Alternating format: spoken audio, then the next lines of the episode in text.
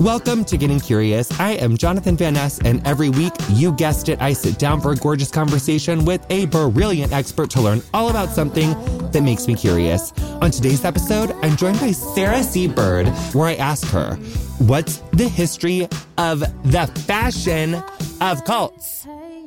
Welcome to Getting Curious. This is Jonathan Van Ness, and my oh my, do we have quite the show for you. So you may remember in 2018, we recorded an episode with Dr. Natalie Feinblatt about the psychology of cults. Today, we're going to talk about the fashion and style within American cults, communes, utopian societies, religious sects, and spiritual communities. And to talk to us about that, we have no one better in the world than Sarah C. Bird, who is a fashion archivist, historian, and educator. One of her areas of expertise is fashion within, quote, alternative communities. And what we're asking today is, why are clothes so major in cults? Slash, how are you? What's happening? And how's your day going so far?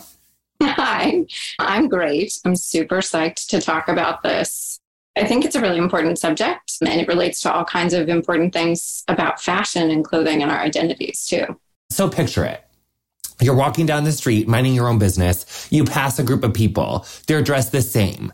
Can you tell if they're A, following a trend, B, wearing uniforms, or C, are they all in a cult? I mean, who's to say they're not all the same thing? You know, it's all about context, right? What's the context in which you're seeing these people? What's the context of their individual expression? Like, you know, this is where I love doing research and thinking about these things because I don't know, maybe they're all in this like cult of fashion or they're in FLDS so if that were you and that did happen, do you jump in front of all of them with your arms stretched as far as they can go and say like, excuse me, I'm a research scientist. I need to ask all of you about these outfit choices right now. Or do we like do something more subtle? Way more subtle. I'm very subtle. Yeah, we're, yeah, we're more subtle. Yeah. I was guessing. One thing that I was really fascinated with back in our episode from 2018 with Dr. Feinblatt is that like there was basically like four things that like qualified you as a cult control, manipulation, confession, and unquestioning belief. And one thing that she said was most religions like qualify for at least two. And then we learned in our episode about faith led activism, we learned that like 80% of people in the United States identify with some religion. So like we are all like all up in like culty psychology, like culty esque things, even when we don't necessarily think so. And one thing I'm curious about just before we even get going, how do you define cults in your work? Well, one of the things that that episode also talked about are like the different scholars who have published about this. And one of the books that was mentioned, Margaret Singer's book, The Cults in Our Midst, talks about those two types of like cultic groups. And one of them is about a lot of focus on control, which I think is a really important aspect and something when you're looking at fashion, you want to look at like who's in control and what expression of control is coming out of it. So that's a criteria. But the other thing that I thought was super interesting in that book is that she talks about this other type of group, like the self improvement type, where it's about not necessarily having like a super tight, small inner circle or a committed following, but having like a growing, expanding, more like a consumer following where they're buying the classes, they're buying the books.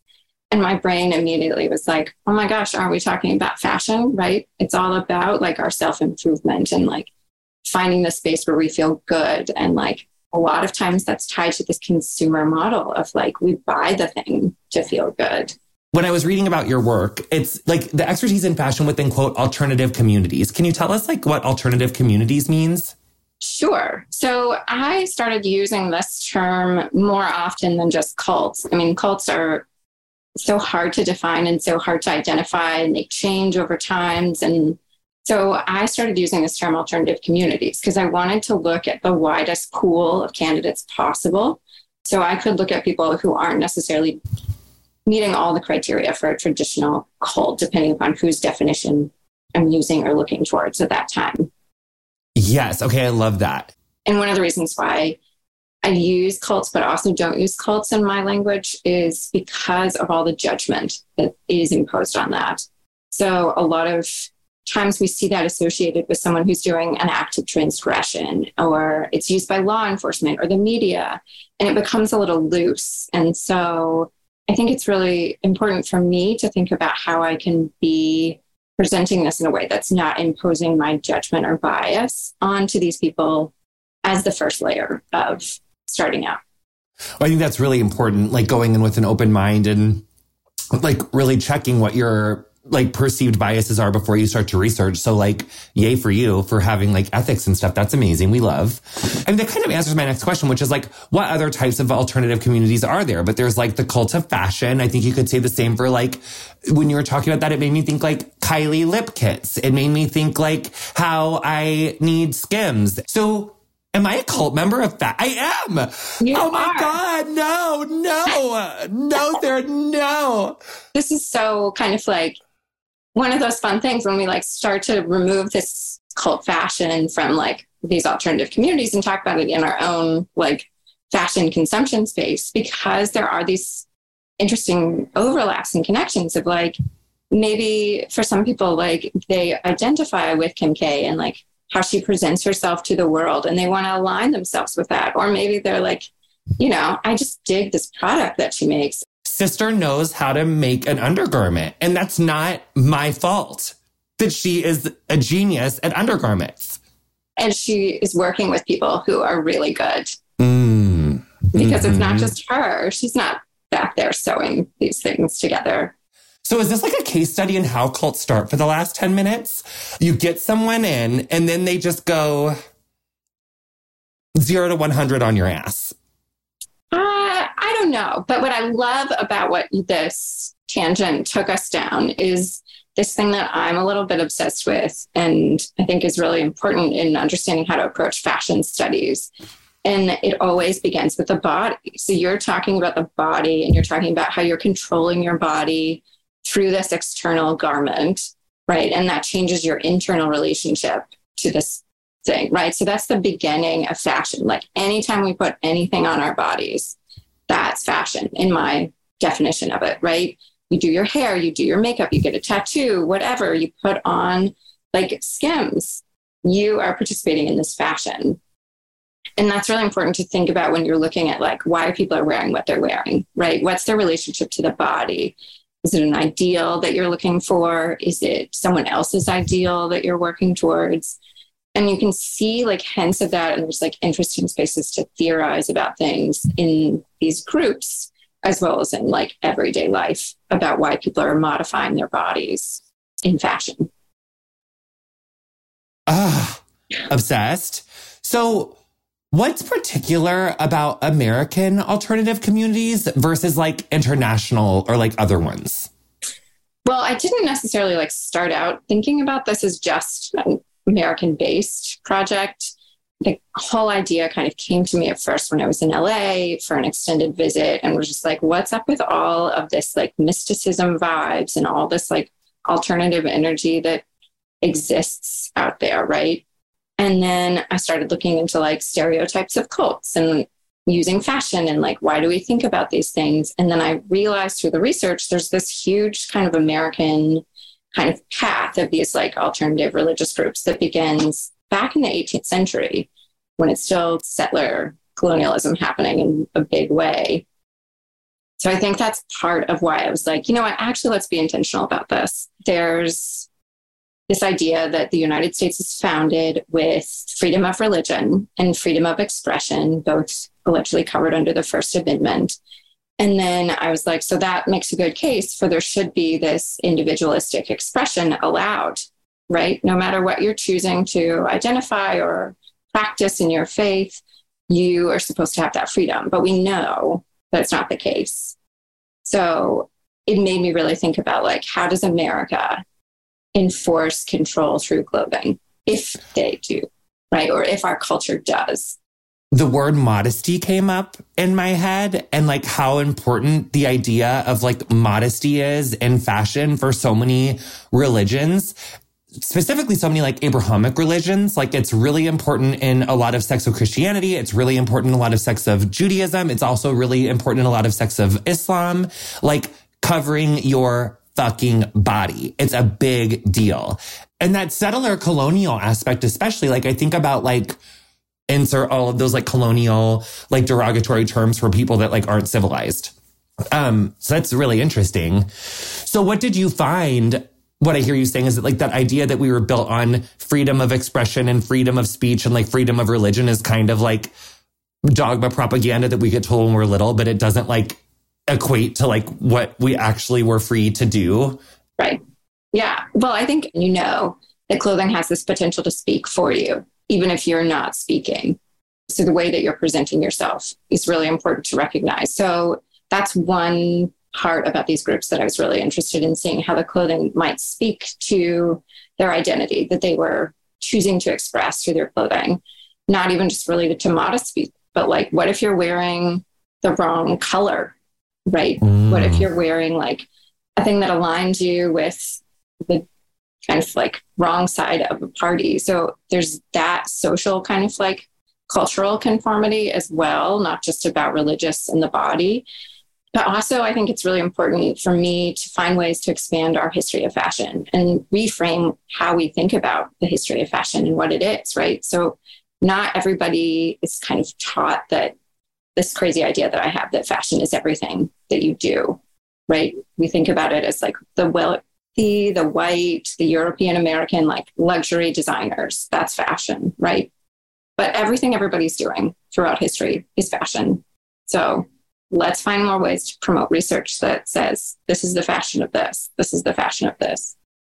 One thing that that reminds me of is like listening to the 1619 project and understanding the role that the cotton industry played in like the formation of the United States and that like so much of our economy and all of like transatlantic like chattel slavery and like the enslavement of millions of people was like all built on cotton. And I think that's one thing that we have learned on getting curious that like there's really no subject, zero subjects that like colonialism, racism, sexism, misogyny, patriarchy, homo, uh, homophobia, trans, transphobia, ableist, all of those things. Like it touches like every subject. Like there's no subject that's just like cut off from that reality because that reality has shaped the last like 400 years of like our existence. It's all part of it. What are some of the groups that you have spent your time like researching? So, like I said, I try and get this kind of like big open armed grab of as many groups as possible.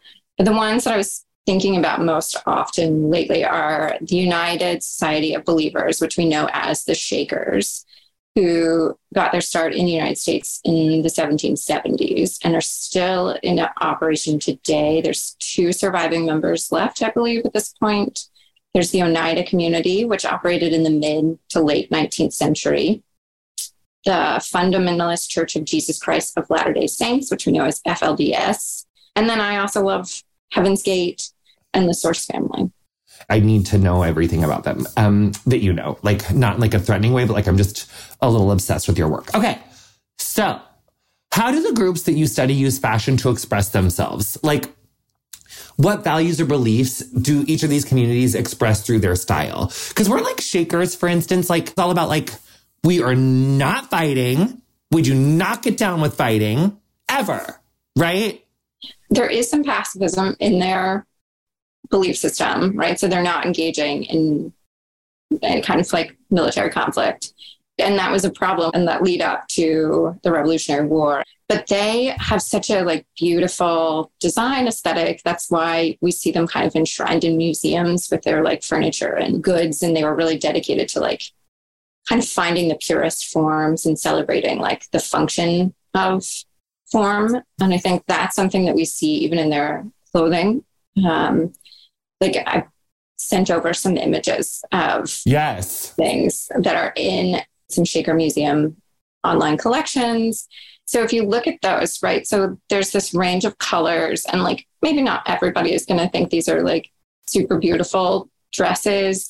There's a lot of like muted tones and kind of like long sleeves, higher necklines, collarless, like natural waist or like a higher and waist. Oh my God, they're fucking chic, these capes and these robes. Right? And they had a patent on those cloaks. The overcoat on page 22 is so Handmaid's Tale. Like the overcoats, like the red overcoats, but it's like pink here, but that's so interesting. Yeah. I mean, those styles have like a long history in what everyday people are wearing. Like you can find people that are in like the artisan class in like the 18th century wearing styles just like that. So I think when we're looking at costumes and things like the Handmaid's Tale that are promoting these sort of like cultic ideas of a different alternative reality, those costume designers are doing that research and they're probably looking to things like this. Yes, that's so cool. Um, we will put the links to those images, you guys, so you can uh, like pause and look at them. How often can a group style be traced back to their like leader style? Does the leader of a cult or an alternative group like always say like you must do this, or is it ever come from like a collective idea? Both. Obviously, it's really hard to generalize, but like the Shakers, there was a time period in that mid 19th century where there's a pair of shoes that I threw in that. Yes. That I love those shoes. They're so amazing but the a visitor is talking about how they look like they're worn in the style of the founder good fashion historian goes back and is like but wait you know is this shoe appropriate to the time so it is reminiscent of the style but because we don't have any of the material culture the artifacts from mother anne herself we can't say for sure that she wore those shoes but it does create this connection but then other groups you know start to just gel together, right? Maybe they have a communal kind of like clothing pile. And so everybody's style starts to like kind of mesh together. Just like, you know, if you think about like college situations when you find a new group of friends and then you all start sort of like, oh my gosh, I love that outfit. I want to go buy that thing. And you develop that communal identity without having any rules spoken or written about it. So it might be that like things are prescribed from a certain like leader or elder and then like more people within the community might take those prescriptions or those kind of like rules and like create like what the fashion of that group is kind of or the leader will be really kind of strong in their dictates about that you know like the flds is a good example of how that changes over time because i look at that community especially focusing on short creek and this raid that started, I think, in 1953, and how there's a lot of documentation, photographs of the members. And they're wearing these clothes that are like full of prints. They're still somewhat modest, but they're not really out of fashion per se. And then we fast forward to the 90s and the early 2000s. There's that like pastel color palette, like one dress pattern that's allowed to be used. And it sort of just like continually gets like focused. And everybody in that community that is presenting as a woman is wearing that style of clothing, right? So it doesn't matter if you're a baby or a grandmother, you're all dressed alike. Was that inspiration in that community to like show that they were trying to like hearken to an earlier, like better time or something for them? Like, what was the inspiration for that direction from Warren Jeffs. Yeah, Warren Jeffs. Um, was that something that was like his thing, or he was like, we got to like get these people looking the same? Like they got too much freedom out here. Like we need to make them look like what? What was it? From all of the accounts that I've read and seen in the documentaries, the members who have left, all the former members, talk about this change that happens from the time that his father had been in charge to when he takes power and there is a change. But there's an account in one of the former members' book about the process of leaving and all this that talks about how that 1953 raid sort of became this like moment of like kind of fixation and like there's a lot of attention paid to it. So we see some elements of the styles carrying over from that. But I think that even if Jeffs wasn't intentionally setting out to make a connection, I think what my suspicion is he has created this connection to this earlier, like initial settlement of Mormons in the West by sticking with this idea of the prairie dress, right? And we see that language used to describe those clothes. So it's like you're part of this long history and that's your identity. But it's so much about control. Right. So, in the case of like, well, really everyone that you've studied, how do these groups use fashion to set themselves apart from non members? Well, in a lot of groups, the Shakers, the Oneida, they have a really clear like difference that emerges. The Shakers kind of retain more elements of an older style for a longer period of time. So they start to look more kind of different as years go by, decades, centuries. Oneida set out and they were like, we want to be different. We want our women to wear this style of clothing, like referred to it as a short dress. Other people will see it as a bloomer costume, which is basically like one of those 19th century like styles where you have a giant skirt and then it's cut below the knees and then you have a pair of trousers underneath. So it's mm. like you're wearing pants and it's so radical. And so they look really different, but they're not necessarily going out and about and parading outside of their community in this outfit. So it's the people coming in, like journalists, visitors saying, like, these people look really different and weird. And there's some really harsh language that they use to describe these folks. Other groups like the Source family, I mean, they were living in Hollywood, um, in Los Angeles. So they're like very much of the styles of the time. Even when they're making their own clothing, they still look like editorial. So the United Society of Believers, darling, the Shakers, the 1770s through the present. Although only two practicing members today. The fuck? What's happening with the Shakers, honey? They got like a whole population problem? Well, I mean, one of the key beliefs of the Shakers was uh, is no fucking. Yeah, they restructured how they envisioned families. So it's co ed communal living. Like there's a separate house and rooms for the brothers and the sisters. And like they refer to Mother Anne, right? The elders kind of take on that role, but they're not having sex to procreate. So their numbers are not growing from like being born into it. So they're bringing in people, basically converts to the religion to grow. And we see that big expansion happening in the 19th century, especially as like all these other new religious movements sort of like implode on themselves. So they come to America and they're English. And it's like the 17. I think it was like 1771, maybe 1770s is definitely the time when they arrived and then the revolution like happens like not that far afterwards. So they're kind of like really, they're like, ew, so you're not down for the cause. You're just going to like come over here to these colonies and like not fight for us. And then they were like, yeah, that's exactly what we're going to do. And so their rules were like, no fighting. We love furniture. We love clothes. Who was Mother Anne? What was her deal? She was like the founder? She was the founder. She grew up in Manchester, England she converted to this Shaker like group that happened there. They were a branch of the Quakers. And all these folks would get into a lot of persecution because their religious practice was so fully embodied. The Shaker name comes from like the way they would move their bodies in whatever free form initially they wanted to. So she was kind of getting a lot of prominence in this English sect and then moves after a lot of persecution to the kind of colonies. Sets up camp in upstate New York, outside of Albany, with like just a handful of folks. And then basically, like they were like discouraged from doing it. So then, as everyone like started to die, they were like just trying to convert people, and now there's only two. Yeah. So, I mean, think about it. Like, do you want to join a community that's regulating your sexual activity?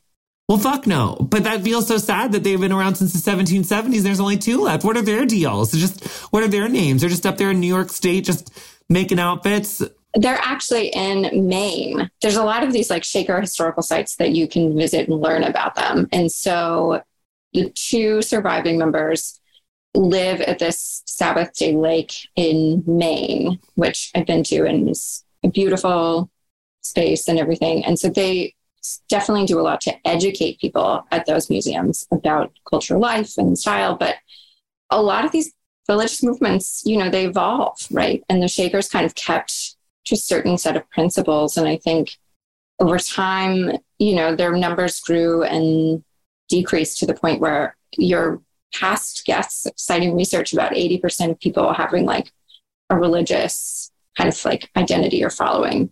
How many of those people necessarily like go to church every day or would right. join a group that sort of like is a really drastic change of lifestyle, right? You're right. living a very radical change in that. Were they really about like enforcing like gender guidelines? Like, did women have to wear kind of more scurry things and men had to wear more like panty things? How did they enforce and express fashion within their alternative community? So, with the Shakers, what I think is so interesting is that they didn't have strict rules that were written down or necessarily even spoken to my understanding about what people could or couldn't wear. So initially, while Mother Anne's alive, it's a you do you situation, right? And you have to think like this is a time when you can't go to a department store mm and get your clothes. So you're wearing what you can make or the fabric that you can purchase from a, another like maker, essentially. So as we get into the 19th century, we start to see those laws after her death like they become the millennial laws. All of these beliefs get put into writing. And there was some debate among the community about whether or not to keep it an oral tradition or to put it in writing. And once they put it in writing, then it gets revised and revised and revised. And so we start to see changes. There's a page from one of those millennial laws, I think from 1845, that's in the Shaker Museum that talks about the clothing. And it's not very specific in that moment you know, it's kind of like, don't wear a colored ribbon on this day. Once you were in the meeting house, which is where they would practice their public rituals, that they had to take on more of this uniform appearance. And it's happening when they're growing in numbers too. And we start uh-huh. to see in letters between kind of like communities and between members, the elders saying, like, well, there's a lot of improper dress going on. There's a little bit too much of a fullness in the skirts the pleats are supposed to be this many, this number of inches apart. So, you know, let's make sure that we all keep this uniform aesthetic going. Because the idea is they have to worship as one body, right? Mm. So that's an important guiding understanding of that belief. So when Mother Anne is alive, it's like a little bit more loosey goosey, but strict. And then she passes away. Then the shaker starts like really like write down what the things are. And that works for a while. And then like, does the rigidness of the fashion, do you think that that had anything to do with like, it's like dwindling in numbers? Why did it go from like being kind of powerful to like not so powerful? Do you think fashion played a role in that?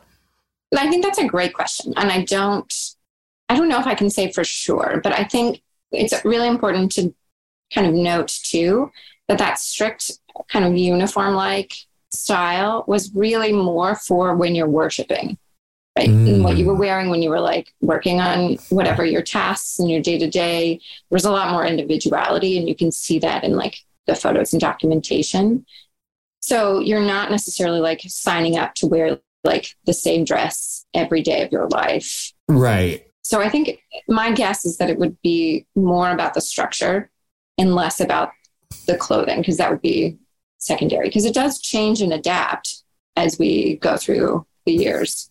Right. So then the Oneida community, I had like never heard of them. Do they have like a more like unique like perspective on gender and fashion? Like what's their deal? So they're kind of an interesting community. Essentially, they practiced a form of religion called perfectionism. Mm, sounds fun. Yeah, don't get misled by what we think of perfectionism. And I may oversimplify these things to an embarrassing degree, but for the sake of conversation, essentially the idea was that you could kind of go through confession and like basically find a way to live your life free of sin and therefore perfect on earth. And you don't have to wait till you get to heaven to experience that. And they emerged out of this like big wave of religious groups that were coming up in New York State. So they set up this intentional community that was all about communal kind of like assets. They were very self sustaining, they were very successful. Some people might be familiar with Oneida, like silverware. At some point in time in the 19th century, Oneida collapsed. They were like, we can't do this anymore, in large part because their founder fled to Canada because of statutory rape claims and oh. legal issues. So you can understand what might be happening in that group. And so they disbanded and they turned their shared assets into this like company where they all got stocks and kind of holdings. But in their belief about like dressing and fashion is where it, Noyes, the founder, thought, you know, what women were wearing in the 19th century was really like an exaggerated difference between these two gender presentations, right? So you have the male side of it where you're wearing like suits, bifurcated garments like pants, right? And then you have the women in these very, very big skirts with uh, that hourglass shape. Because this is like mid 1800s ish, right? Correct. So think like a giant circle around your waist, right. just a tent around your legs. And then essentially kind of like tight on the top for women, very like rigid, corseted. Men had more like tailcoat kind of like pants, like a vest, like a button up shirt. Like my nightmare, because I don't want to wear the girl's outfit. I would not want to wear that hideous men's outfit. Like hate it. And that's what I think is what we see Noyes as kind of like inspiration. And there are other groups that adopted this like combo garment of like trousers under the dress. So that's what they do, the Oneida. They they're like, fuck this, we're gonna like blend it a little bit. Exactly. So they looked at these other alternative groups that are like, oh, yeah, that's a good idea. Let's take this on. And like the history of that style, mostly we think it comes out of like the style of garments worn in Turkey, voluminous bottom trouser like pants and then wraps on top and tunics and things like that. So it becomes this like hybrid. And that's what they adopt for the women in the community. And so it's very practical. You know, you don't have the skirts kind of like dragging through the dirt. You can have a little bit more mobility of movement. Um, and they're working in things like agriculture. They're working in things like the women doing like work inside counting and like business practices, in addition to like these communal childcare rearing situations, because they also practice like an extreme communal commitment to each other. So when you marry into that group, you don't marry a person, you marry the group. So they called it complex marriage. And there was this idea that individual commitments were kind of like too big of a sin. So you had to really like be a communal practitioner. So individual relationships had to be like approved by the committees and everything was done by committee. So if you want to buy a new watch, you have to get it approved by the committee. If you want to have a child, it has to be approved by the committee. You know, and so they're really managing resources in this. And so that's where the stress also like shows up. It's like maybe it's more economical. When does the founder have to go to Canada? Like when does that Oneida group kind of like hit the skids?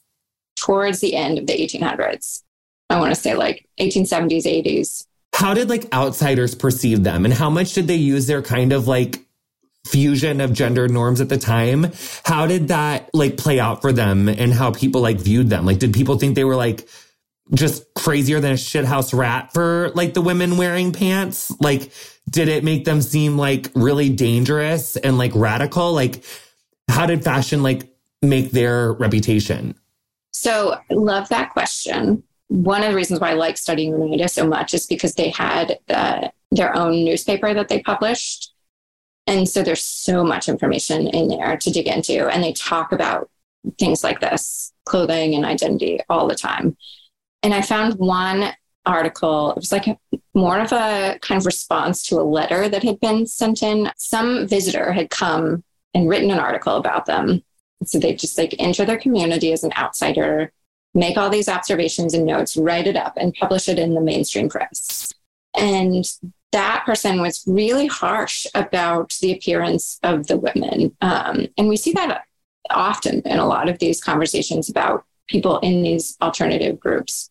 You know, the women being like frumpy. The Oneida women had their hair cut short into like a bob and talking about how awful it was. It was hideous to look at, and these ugly dresses that they're wearing, and they're just like an admonishment of like, you should not look like this. This is a problem. And a woman, there's a woman allegedly that wrote a response in this article. I don't know who wrote it for real. Who's saying like, this person came into our group. We didn't come out and seek their approval or their feedback. Like you're coming into our space and you're really judging us on this. And no one in our community is seeking your opinion or your kind of approval. So, what right do you have to accuse our women of having an ugly appearance. So she basically said, like, get fucked in like 1850 speak. Basically, yeah, it was one of the best like research discoveries I've had. Um, of like, yeah, tell tell it, tell it. Set, uh, tell it, fucking Oneida sister. Don't ever let them fucking talk to us like that. Yeah. And they were like, we're not trying to push this outfit on anybody else either. Like, and I'll shove the scissors that cut my fucking ugly bob up your taint if you ever talk to me like that again. You know, but they still let people come in, you know? Oh, that's nice. No banning of the outside world. So then basically they're like, let's start a silverware company and get out of Dodge. Well, they already had all these successful things. Like they were really successful in their agricultural practice and like they had started out making like metal traps, I think, for animals. But they were like, we just got to cash out, basically. We're not going to live communally anymore. We're not going to do this. We're just going to take the capitalist money route and go. Maybe that's what the GOP will do. Maybe like they'll like take the MAGA off the red hats and just become like a hat company. Like just like a really great like hat company that just does like really great hats like when Trump goes to jail for like keeping nuclear codes in the basement or something. I love this manifesting. Obviously, you saw Wild Wild Country, right? Yes. And as an fashion historian and archivist, I just turned into Moira from uh, I do it happens to me sometime. But um the fuck? Like, were you just obsessed with that documentary? It was so good. Like, we're just giving like maroon, orange, like, just they couldn't be a more fashiony cult, right? I know, I know. And that was one of the things that, like, when I first kind of like stumbled into this research and I was reading about that group, I was like, whoa, I think they're like too loaded for me to like go deep on yet. And then, of course, the documentary series comes out, and I'm like, oh my gosh, there's so much visual content in here. And like, obviously, every time one of these new series comes out, everybody's like, Did you see this? I want to like dress like this and I want to like know everything about this. And I think the, the like boutique obviously is a big like space to dig into there. Where were the clothes coming from? Were they buying like, um, we just want this colorway from this company's line and like custom ordering it? Yeah, because it was already in the 80s or the 70s and 80s. So they probably did have like access to ordering like specific company. There was like catalogs. There wasn't internet yet, but you could do like a lot of custom ordering, I'm sure. Anytime you open a store, you can have like that relationship with like New York 7th Avenue, whatever. I'm like, yes. Order like I want all the red. Give me all the red. So we're about to get into like the FLDS. Oneida sounds like they had some sexual abuse. The Wild Wild Country group, they had some sexual stuff because I feel like that leader was like, he was accused of like raping some of the people that went to that. But the point of my question is this it seems like there is confession and manipulation and control. If that's three of the goals of cults or alternative communities that, that it seems like it makes it rife for sexual abuse to like be probable or like makes it probable for it to take place.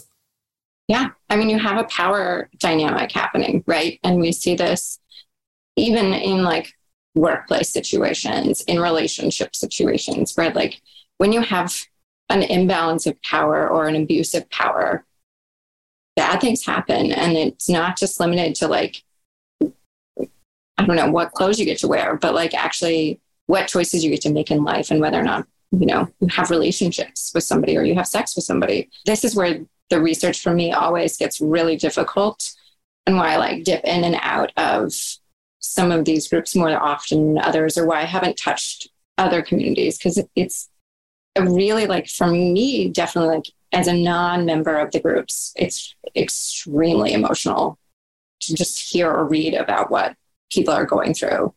So I can't imagine like as somebody who was part of those communities what that is. Right. So it's something that is like so delicate for me to even talk about. Like I don't want to trigger anybody or like inflict more harm because I'm looking at what clothing they're wearing and why they're wearing it. But, yeah.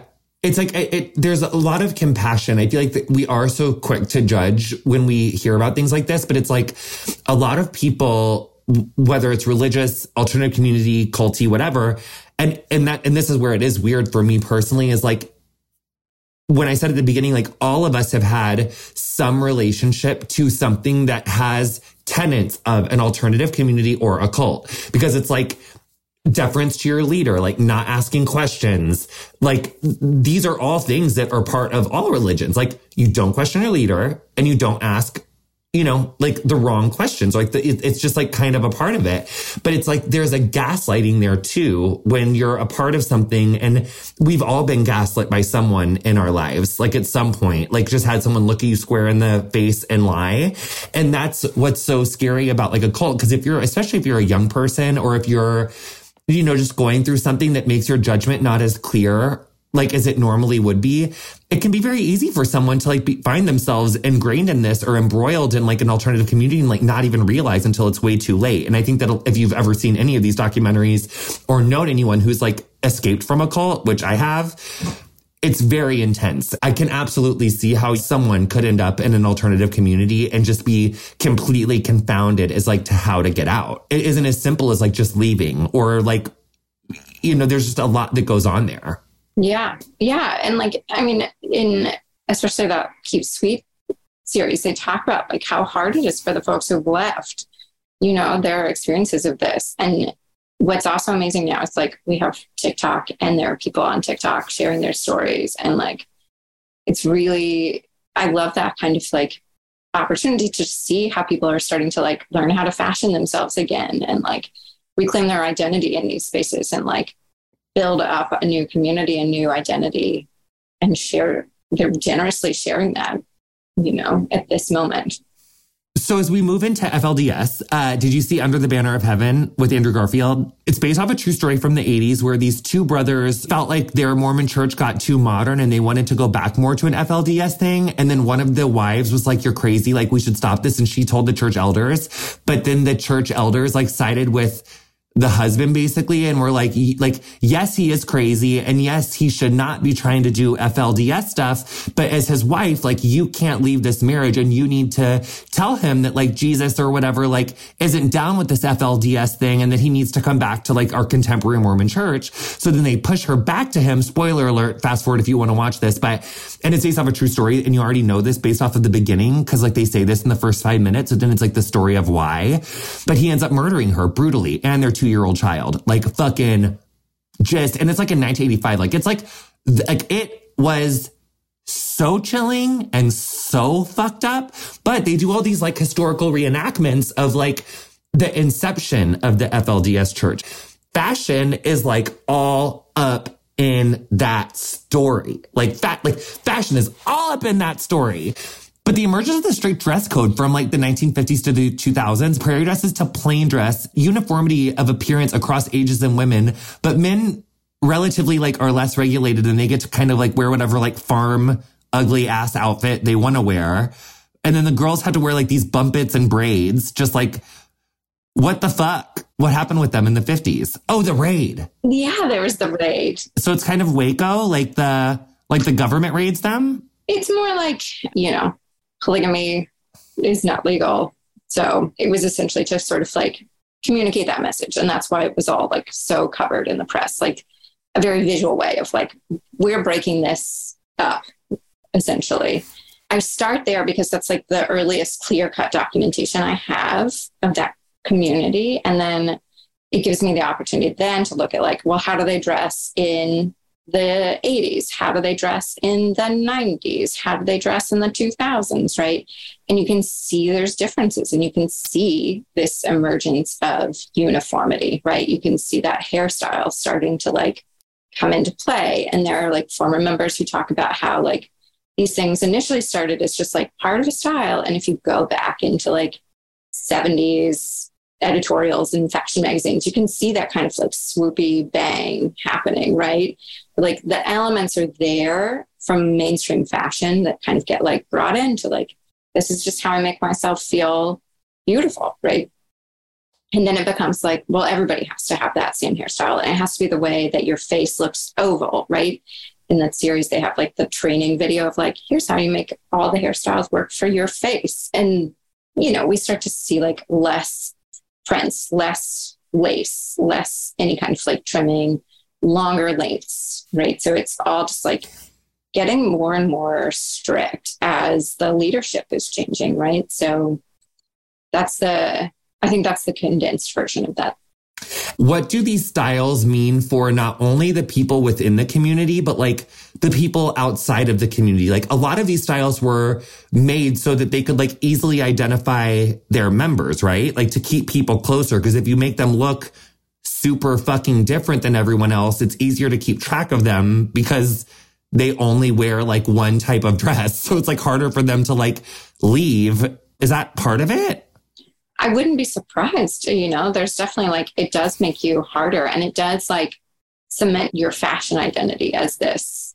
And it seems kind of innocuous until like, oh, okay, like I'll wear this dress. But then it's like, it does, it kind of seals it off. And especially if it's like not because you wanted to, it's because like someone told you that you had to. Right. And one of the members said in the Keep Sweet about how, like, when they were like, um, you can't wear red anymore, they mm. that was their signal of like, wait a minute, what is what what's wrong with red? Why are we not wearing red now?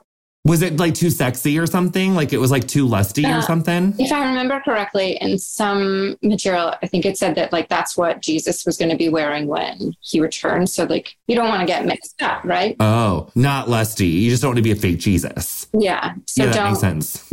Don't psych this out. And so the men aren't getting that same regulation because they're going out in the world. They're doing all that construction work. They're doing like their business works. And they don't want them to stick out too much. Like they want them to have more autonomy and power. So it's really a way of like controlling women. Mm-hmm. Yeah, I hate people. So the Source family, they're like the shortest lived cult that you study because they're only like five years. What was their deal? Yeah, I think you probably would have seen maybe a documentary that was really fantastic that came out a few years back. They're really like an interesting group because they centered around this leader, Jim Baker, Father Yod, as he kind of later transitioned his name into. So it was a communal living experiment. They had their own sort of like spiritual religious practices that they came up with. They had started out in LA. The founder, Jim Baker, had this very successful restaurant called The Source. It shows up in like a Woody Allen movie. Yeah. Very like big, kind of sceney spot. So they had money, but then they closed that down. They wind up moving to like Hawaii and they were encountering a lot of discrimination. And this is in the era of Helter Skelter, isn't it? Yeah. So I had like an interview email exchange with one of the members, Isis Aquarian, who is the group kind of like documentarian and archivist. And she was talking about how like, you know, the relationship of like what happened with Manson, really like left this lingering info about like, well, if you have long hair and you're a group of people together, you're a threat, you're dangerous. Mm. So then that becomes like that imagery, right? That cult imagery that we have of like, you're bad if you're wearing like robes, if you have long hair and long beards, if you're living as a group, you're danger. Another thing I think is interesting is that like, like if you look through history, queer history, we learned with Professor Jen Manion about like the masquerade laws and like female husbands and about how like originally the masquerade laws like weren't used against like people who were transing gender because first it was to like identify british spies but then it got made to like oh you're living outside of a gender norm and that's a you know that's just improper. So we got to put you in jail.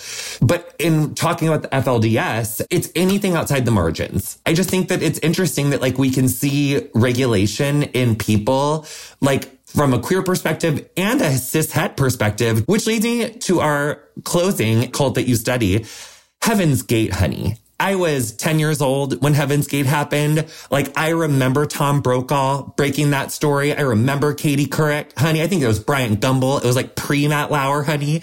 Like Ann Curry, like give me Ann, like, I fucking love Ann Curry from the Chase show. Like, they did her so wrong. Like, but I remember, like, let's go over to the news desk and see what you know, Ann Curry's brewing up this morning and that fucking face, like that scary fucking face and those eyes and those purple diamonds and the applesauce.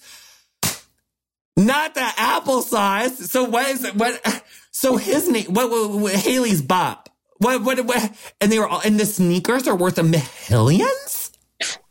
Thousands, or they're trying to sell them for thousands, uh, according to at least some sources. But it wasn't on the dead bodies themselves. It was just like extra sneakers.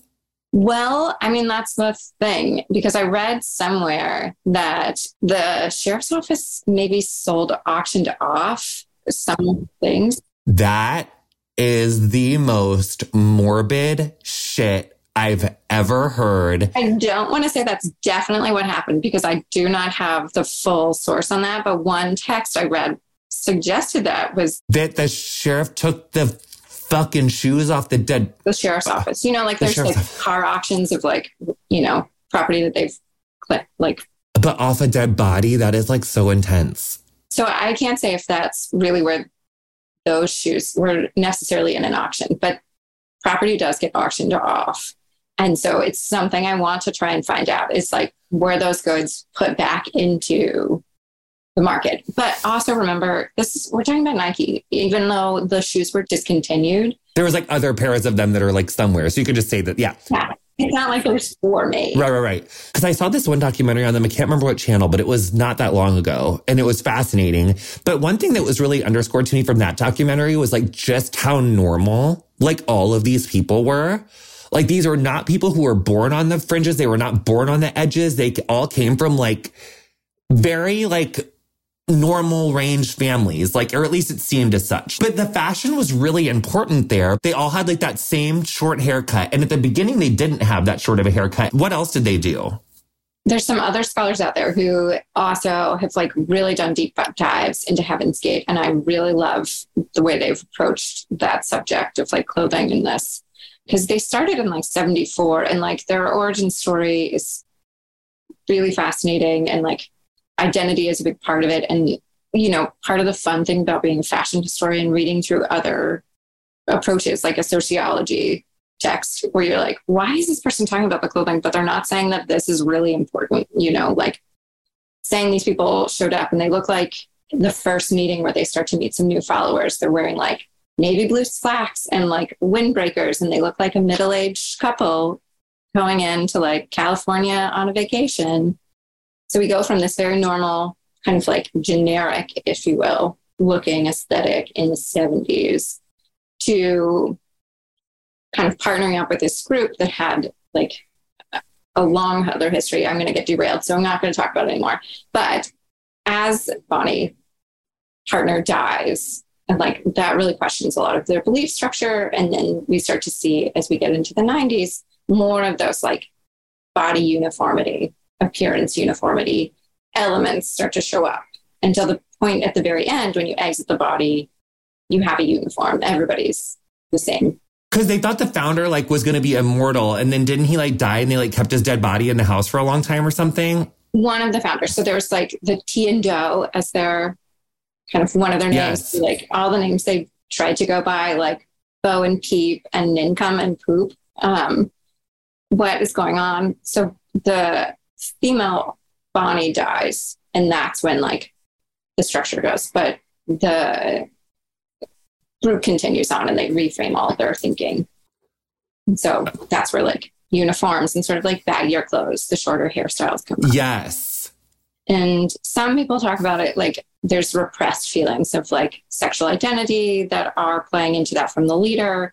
Yes, because he was gay, they thought maybe. And so he like didn't want to see all those like physiques maybe or like the the thing that I thought was so interesting and this other scholar writes about like the body is basically like another type of clothing. So if you think about like whatever your body is, it's just like another garment that you're putting on, and then you're putting on another layer over it. So it doesn't really matter what your body looks like.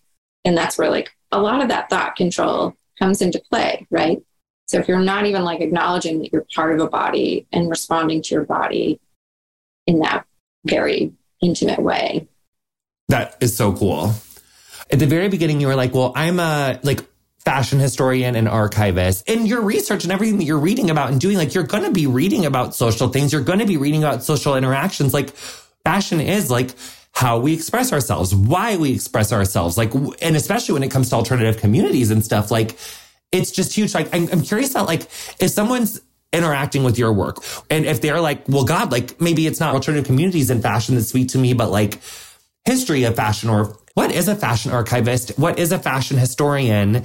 And how can people like get into like your work? Yeah, yeah, yeah, totally. Yeah. The thing about fashion studies is that you have to be interdisciplinary. You have to be able to like understand how this approach works and how this person or field looks at things. I really liked organizing stuff and I really liked old things. So I was working and supporting like small designers to like organize their inspiration materials, whether that was like jewelry or clothing or like textile scraps. And then I figured out through like the assistance of one of my bosses, this is an actual job that people do. They do it in like museums, they do it in design houses. And I was like, well, how do I do that?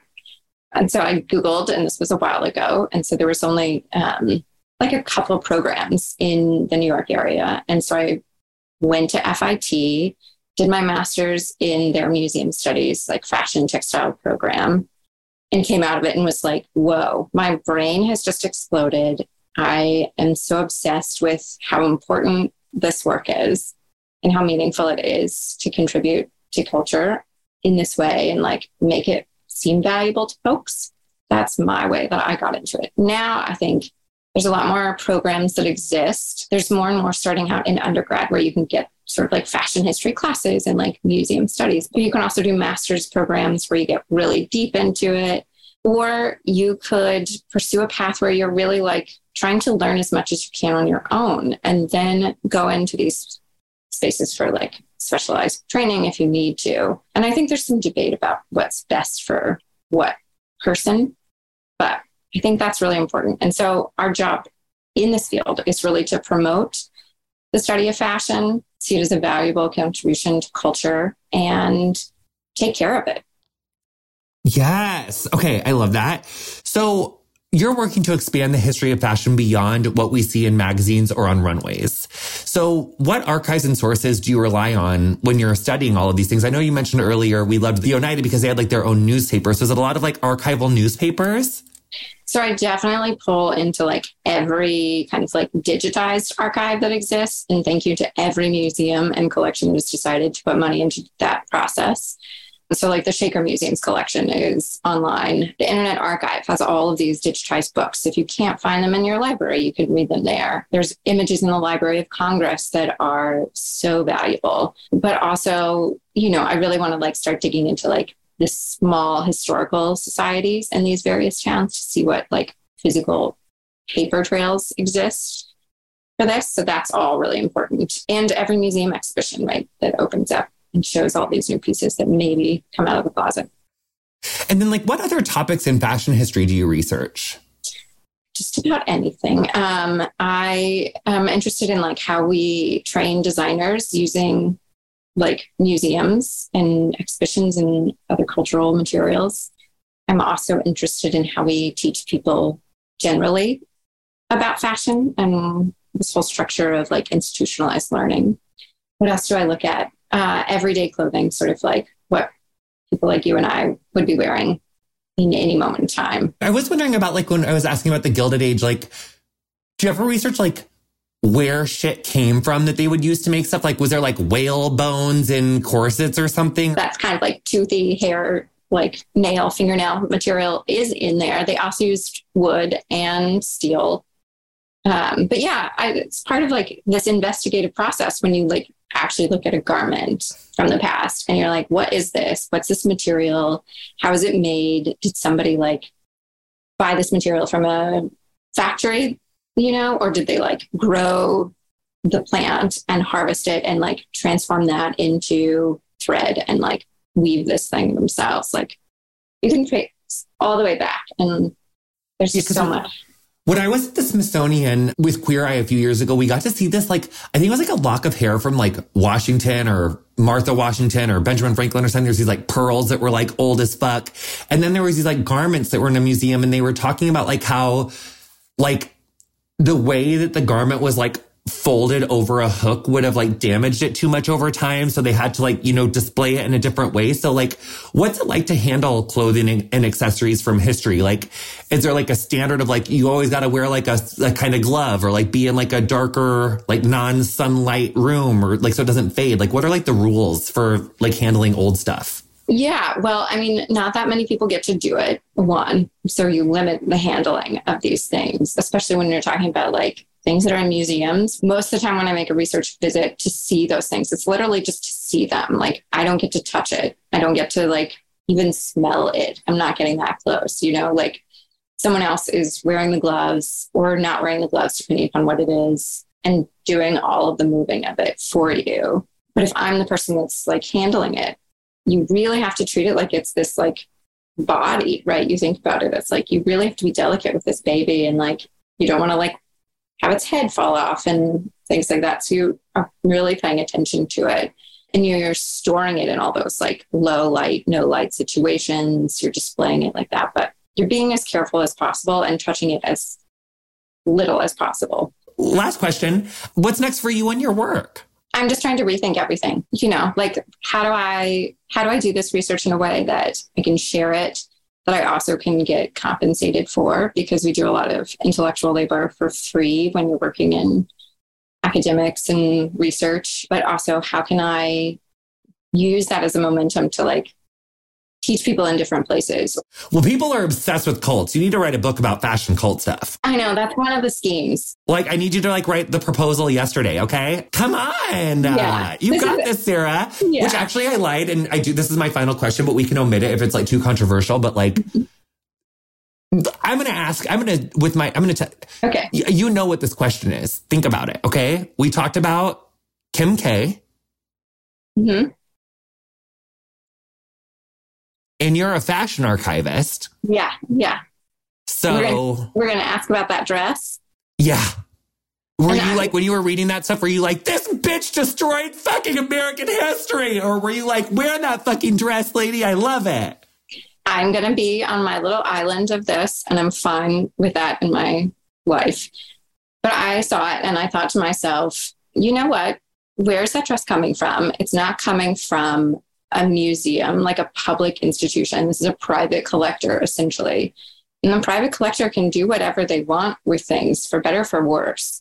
And I know they did make an effort to like be delicate with it. And there's a lot of like gray area about what this communicates to the public. No, I love this though. But basically, you're saying because a lot of people that did that were pissed were like, "This is American history. You shouldn't be fucking with this." Da da da. But what you're saying is like, it's not like it came from the Smithsonian. I think the other thing that you mentioned there, and like part of that like chaos of conversation about like you're ruining American history, like a piece of American history, but like. Why are you saying that Marilyn Monroe is the only person who can be part of that history? Like, Kim K can also be part of that history. And now she's added more history to this dress through this process. So, like, in that sense of storytelling and like what our history is about, let's be a little bit more open to like who's on the stage and whose artifacts are being preserved. I mean, Sarah Bird, thank you so much for your time, for your research, for like coming on getting curious. We appreciate you so much. And this was so fascinating. And thank you so much for coming on. Thank you so much for being curious about this and letting me share it. You've been listening to Getting Curious with me, Jonathan Van Ness. Our guest this week was Sarah C. Bird. You'll find links to her work in the episode description of whatever you're listening to the show on. Our theme music is Freak by Quinn. Thank you so much to her for letting us use it. If you enjoyed our show, introduce a friend, honey. Please. Show them how to subscribe. See, vous play. You can follow us on Instagram and Twitter at CuriousWithJVN. Our editor is Andrew Carson. He's a gem. Getting Curious is produced by me, Erica Getto, and Zara Krim. Thanks for coming, and we'll see you next time.